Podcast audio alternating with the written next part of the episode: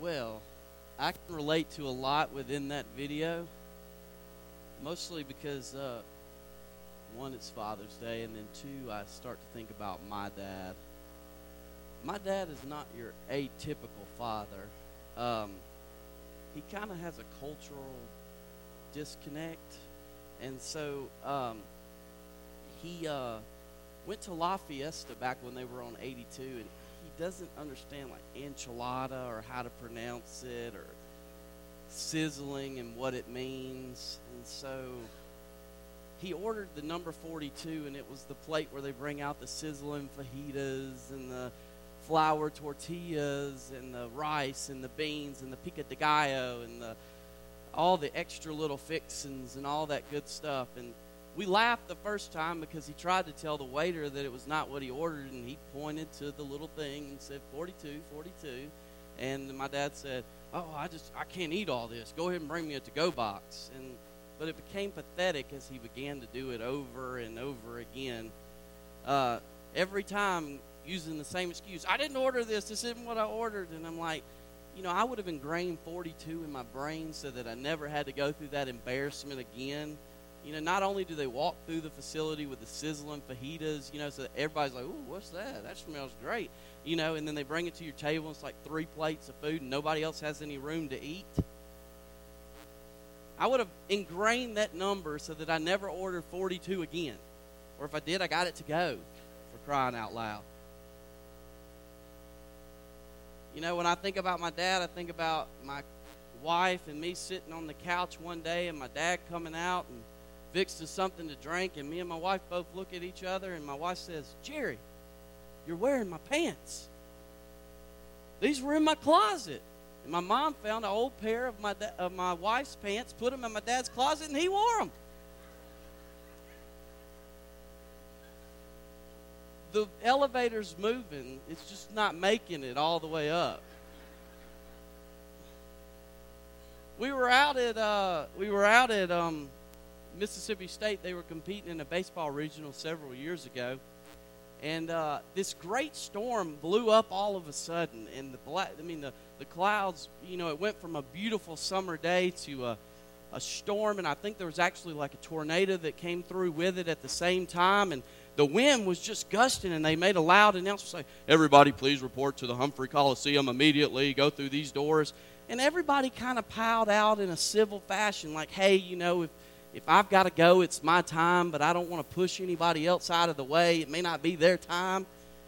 There was only one person that acted a fool in the whole area, and it was my father. There's a good chance some children got pushed down. He was the only person that ran from the stadium into the other building. I mean, the rest of us were like, we got like a five minute window here, you know. My cousin was complaining about peanuts that were thrashed in front of his face. It turns out my dad was eating peanuts. He just threw them and took off running. And they were the wind was just blowing them back. And he's like, I could have sworn somebody was throwing them at me. Somebody was throwing them at you. It was my father. My dad decided he wanted to share with me the facts of life, or the birds and the bees, if you will. He decided that a crowded TCBY would be the best location. When I inclined that it might not be the best thing, he then decided a month later to tell me in the drive through at Taco Bell, not while we were waiting on our food, before we previously ordered. The lady in there got the facts of life too. And then on my wedding day, about an hour before I was about to get married, my dad runs up and he says, Hey, I know we never really completely had that conversation. I just want to make sure you know everything. And I'm like, if I don't know by now, I'm in a world of trouble. So you've done your job, check it off your list, you know. He's not your atypical father, but he is my dad. And he's proven one thing you don't have to be perfect or having high IQ to produce a, a extremely good looking young son. You know, extremely cool. I know who I am. I look in the mirror every day. But I had the opportunity too to, to speak with you over uh, Mother's Day. If you're not familiar with who I am, my name is Tyler Marsh. I'm the youth pastor here. And to a lot of you, that means, why did we show up this Sunday? So, but Pastor Tim, like I said, uh, uh, texted me early this morning. He's not feeling well. And uh, Rebecca made me feel extremely comfortable and completely ready to go when she said, Oh, you're preaching today? so, I, you know, it's nothing like, you know, I'm like the guy they put in in the bottom of the ninth with two outs, and you got to win this game to keep the season going, and everybody in the stands is like, why him? The coach doesn't care. He doesn't want to earn a paycheck. Our season is over.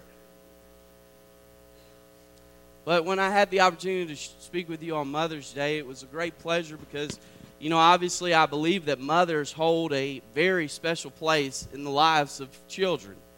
Uh, I also believe that fathers hold a very special place. So I didn't plan on speaking with you this morning, but in the course of about three and a half hours, I've come up with something. Um, it's funny, though, that Mother's Day comes in the month of May, so it comes before Father's Day. It's kind of just a thing we accept. Not only do we accept it, well, it took 50 plus years to add it as a national holiday after Mother's Day. I guess fathers just didn't quite cut it for a while. So, but if you think that fathers are any less important because of where they fall in the national holiday register or where they fall, I ask you to just take a moment to take a look at the statistics. 71% of pregnant teenagers come from homes without a father. 63% of youth suicides come from fatherless homes. 90% of repeat adolescent arsonists come from fatherless homes. 71% of kids that will drop out of high school this year come from fatherless homes.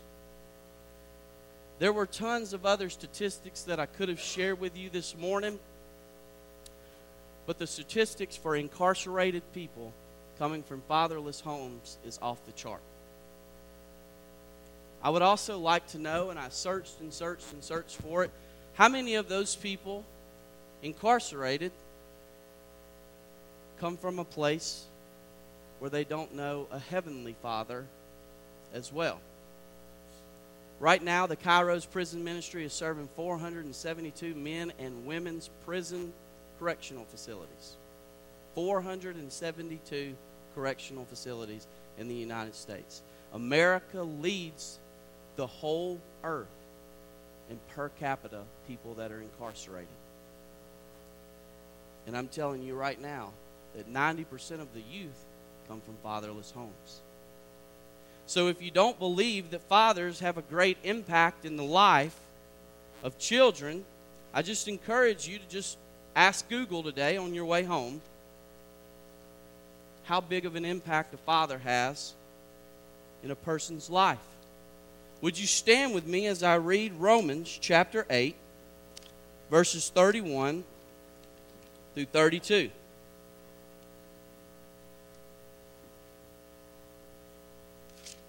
And it says, What then shall we say to these things? If God is for us, who can be against us? He who did not spare his own son, but gave him up for us all, how will we not also with him graciously give all things? Dear gracious and heavenly Father, we thank you for your word this morning. We pray that you will speak through us, through me today, God, and help us to deliver the message that will help to impact the lives of everyone that is here today. It's in your precious name that we pray. So, you may be seated. So as I as I was saying, I, re- I just read to you from Romans chapter 8, verses 31 and 32. And I forgot to say amen, so amen. Uh, so uh, that's why you were all still standing, so I get it now. The elevator's going, it's just not making it all the way up. I am my father's child. Uh, but anyway, I shared this verse with you today, and you say, well, it doesn't have the word father in it, but it does have a very impactful statement. He who did not spare his own son. So if I was if somebody was to come to me and they said, Tyler, let me have Aiden, and I can free all the world of all condemnation, of all penalty, of all punishment. We're just going to take this one child, give him to us. Do you know that I don't believe that I could do it?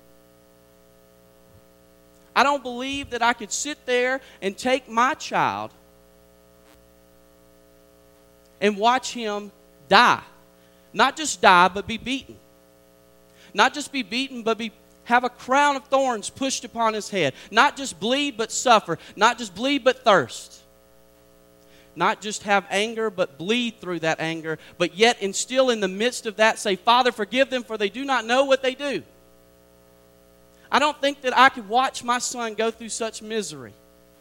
But it says right here in Romans, as Paul writes us, he said God didn't even spare his own son. So if he didn't even begin to do that, how much does the Father love you? If he conquered the greatest obstacle, the greatest bound, the greatest leap, the greatest thing that he had to conquer, and that was watching his son die the death that we so rightfully deserved. Because as the criminal stood beside him in Luke 23, one says, Hey, aren't you God? Hey, if you're God, step down from this cross. Don't do this. Step down. And then yet the other person says, We're standing here and this man has done nothing wrong. But yet he is dying.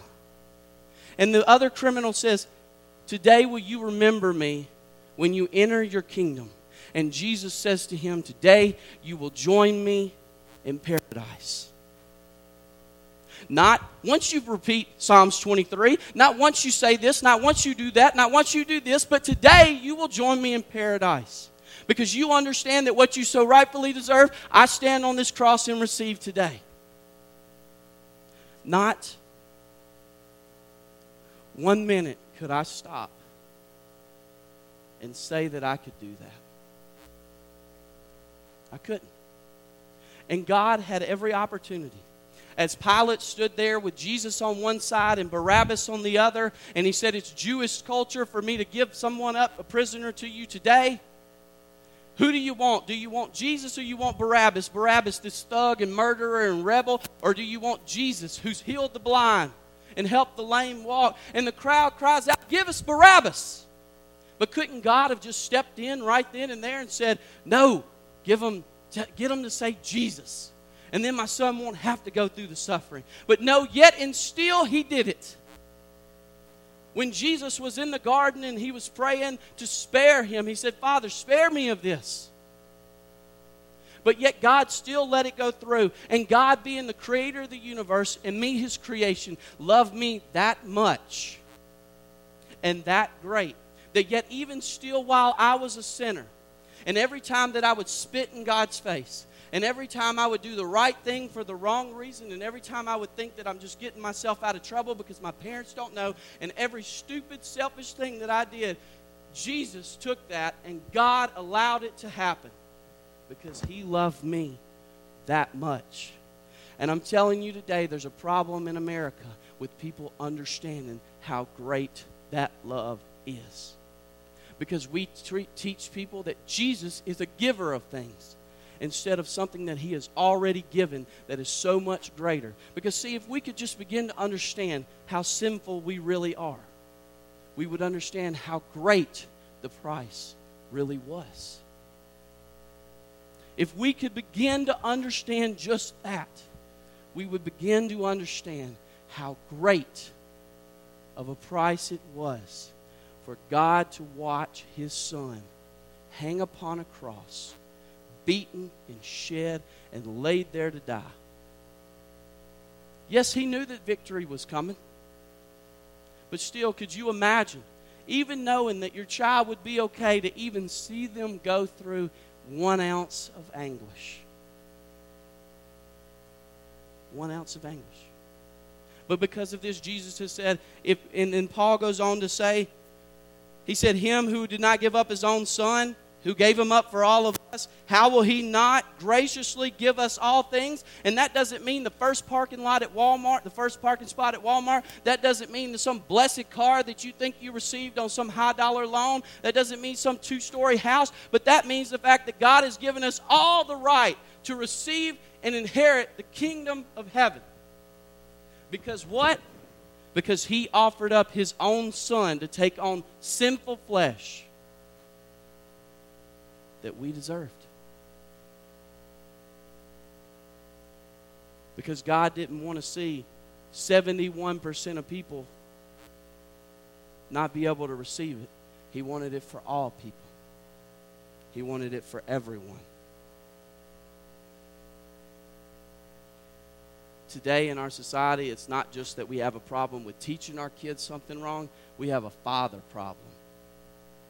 I know you've all probably seen the movie Courageous where the guy says, Hey, any fool could be a father, but it takes a man to be a dad.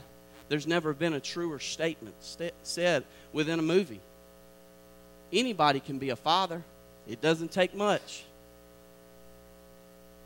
But what it means to be a person's dad, to be a person's caregiver.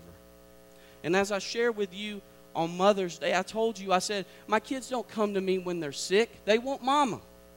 They don't come to me when they've got a boo boo. They don't come to me. They want mama. There's certain things that dad can't do.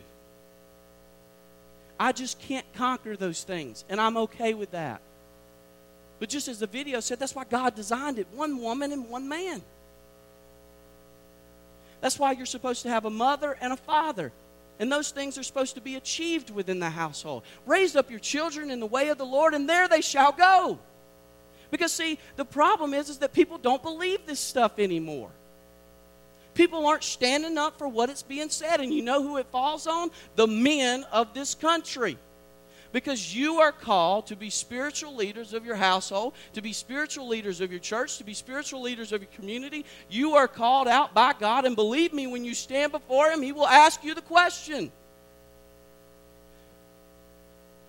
And it's pretty simple. He already told you what He'll tell you if He's not pleased. The weight that a father carries is great. The weight that a man carries in our society is enormous. But yet we let the levels of pornography and the levels of alcohol and the levels of tobacco and we let the levels of all of the consumptions of this world achieve us and consume us to the point where we just say, God is all loving and all accepting and everybody's going to get to heaven. If that were true, then why did Jesus ever come? If that were true, then why did Jesus have to suffer in anguish and why did God have to offer him up to receive such things? Why? Because humans sin. And humans mess things up. We are imperfect beings created by a perfect creator and I can't even begin to fathom his logic because I'm his creation. I don't define him, he defines me. See, I think the problem is is that when my kids reach out to me and they want me to go fishing and they want me to do these things, the real thing that they're saying to me is, "Lead me.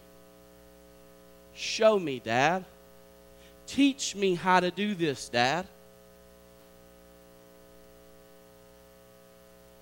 But if I don't know Jesus, I can't give them what they ultimately need because I will always fall short of what it is that they need. It reminds me of being young and being in school, and you get a crush on the little girl that sits next to you in third grade, and you ask your best friend not to say anything but before the end of the day, her, her best friend walks up to you and says, So I hear you like so and so. Well, do you like her or do you like her like her? Like, I don't know. I guess I like her. What does like her like her mean? Is there some level of like I haven't achieved yet in my eight years of life? Well, you exchange phone numbers, but nobody knows why because you're in the third grade. You're not going to call each other. But then one October day, little chilly, not too cold, windbreaker would do, not a heavy jacket. You walk outside, and just before you even have the courage to ask her to hold your hand, you walk outside during recess and you catch your best friend pushing her on the swing set. That didn't happen to me. It might have happened to you. I'm always trying to keep things as relative as possible. Let's fast forward a few years, and let's say you're in junior high. Some of you, that was quite a while ago. Some of you are right there right now. But you're in junior high, and there's always two days of school that you like the first day and the last day. You like the first day because mom and dad take you out for new shoes, new clothes, new school equipment. So you're walking down the hallway, and you're feeling good, and you're feeling like you're looking good, okay? You got your new cut, your new kicks. You walking, hey, what's up? Hadn't seen you. Why? Hey, good, good, good to see. And then you see her, and everything becomes slow motion like they did in the movies. And all of a sudden, the song that your dad sang in the shower goes on repeat in your brain. And it's, When a man loves a woman, can't keep his mind on anything else. And you wore that Michael Bolton CD out. And you go home, and everything that comes on makes you think of her. Every TV show, every obstacle, and then all of a sudden, your whole day is planned around this 3.5 seconds that you run into this person in the hallway. But all of a sudden, your hair doesn't fall the same way, and your clothes don't feel the same way. You just don't feel quite good enough. So you let this go on for a couple months, and eventually you get phone numbers. Everybody remember the old phones that you actually had to press the numbers? Some of you had the ones where you, you, you had to dial the numbers. And if you messed up, it was like, oh man, got to start all the way back over. But but back when I was growing up, you actually had to learn people's phone numbers. Nowadays, you can just put their name in some kind of smart device.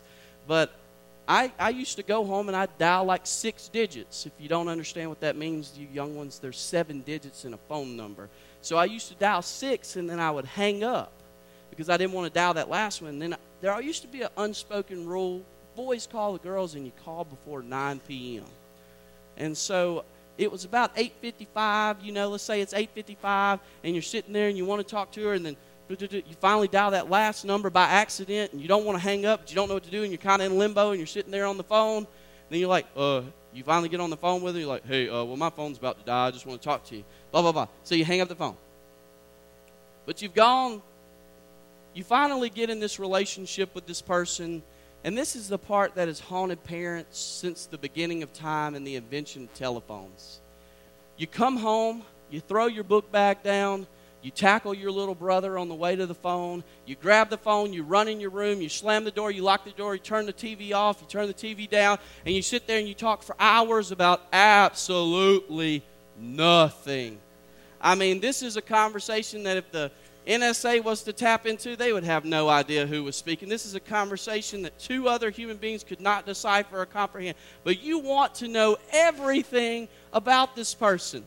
You want to know who their mama is and who their daddy is and who their mama's mama's is. You want to know if they have shutters outside their house, if they like cheese pizza or pepperoni. Maybe they're one of those weird people who likes pineapple on their pizza. You want to know if she likes hot fudge sundaes and nuts on her ice cream. If she's maybe one of those weird people that like sherbet because you don't know if sherbet's really ice cream or some kind of frozen popsicle mixture thing. You're just not sure.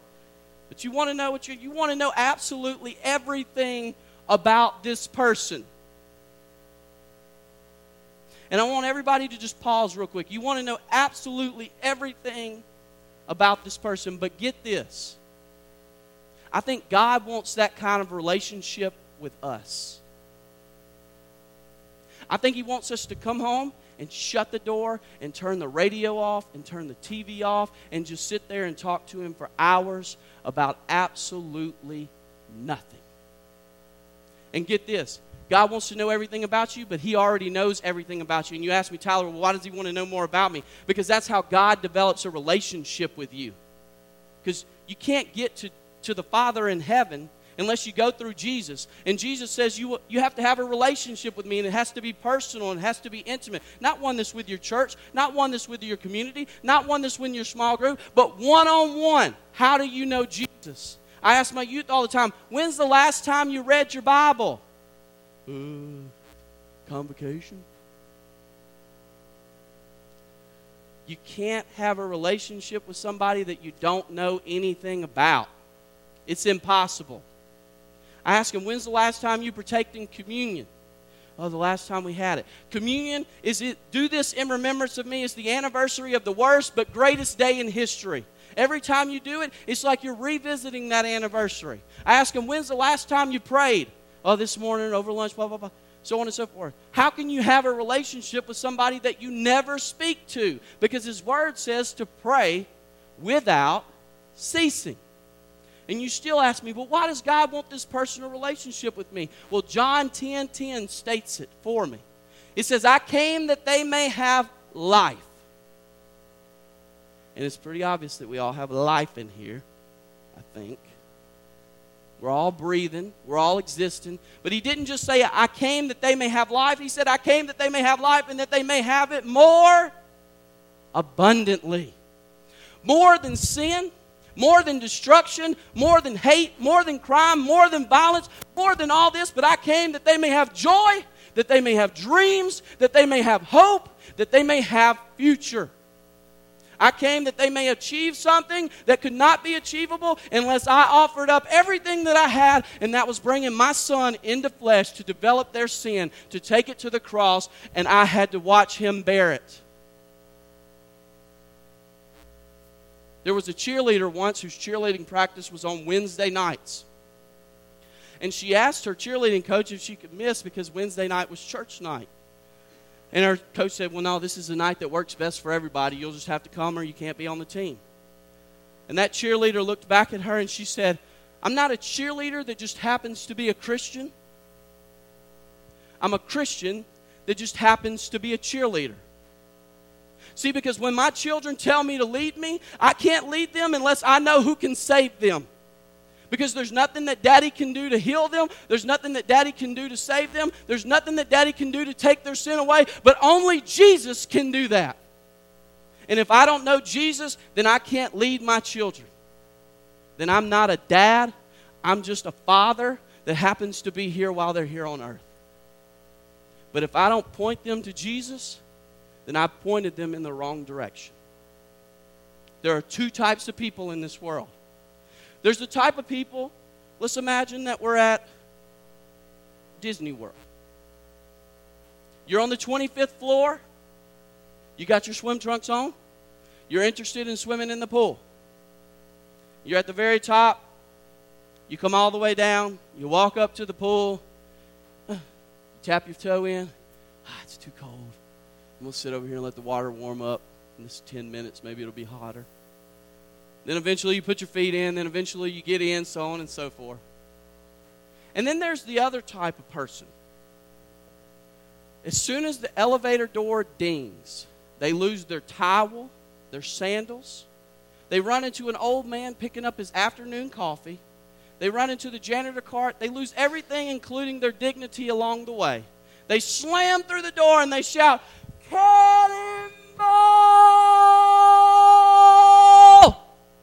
And they jump in, and this enormous splash happens in the pool. And what happens from the splash? Waves. And what happens from the waves? Ripples.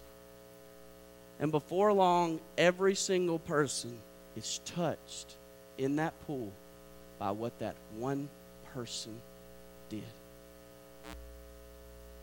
My life has to be a ripple effect for my children my children must understand. My church, my community, my friends must understand. My life must point towards Jesus. And if I don't have a relationship with Jesus, then I can't point my kids in the right direction, and I'm not okay with them doing the right thing for the wrong reason. My joy in life is just not to make sure that my kids don't get pregnant, that they don't hook on drugs, that they don't do all those things. My joy in life is that they come to know Jesus as their personal Lord and Savior. All other things should come with that. Because in order to love Jesus, you must follow his commandments. Let us pray. Dear gracious and heavenly Father, I thank you for the time that you have set aside for us to meet in here this morning. I pray for a speedy recovery for Pastor Tim. I pray over our vacation Bible school.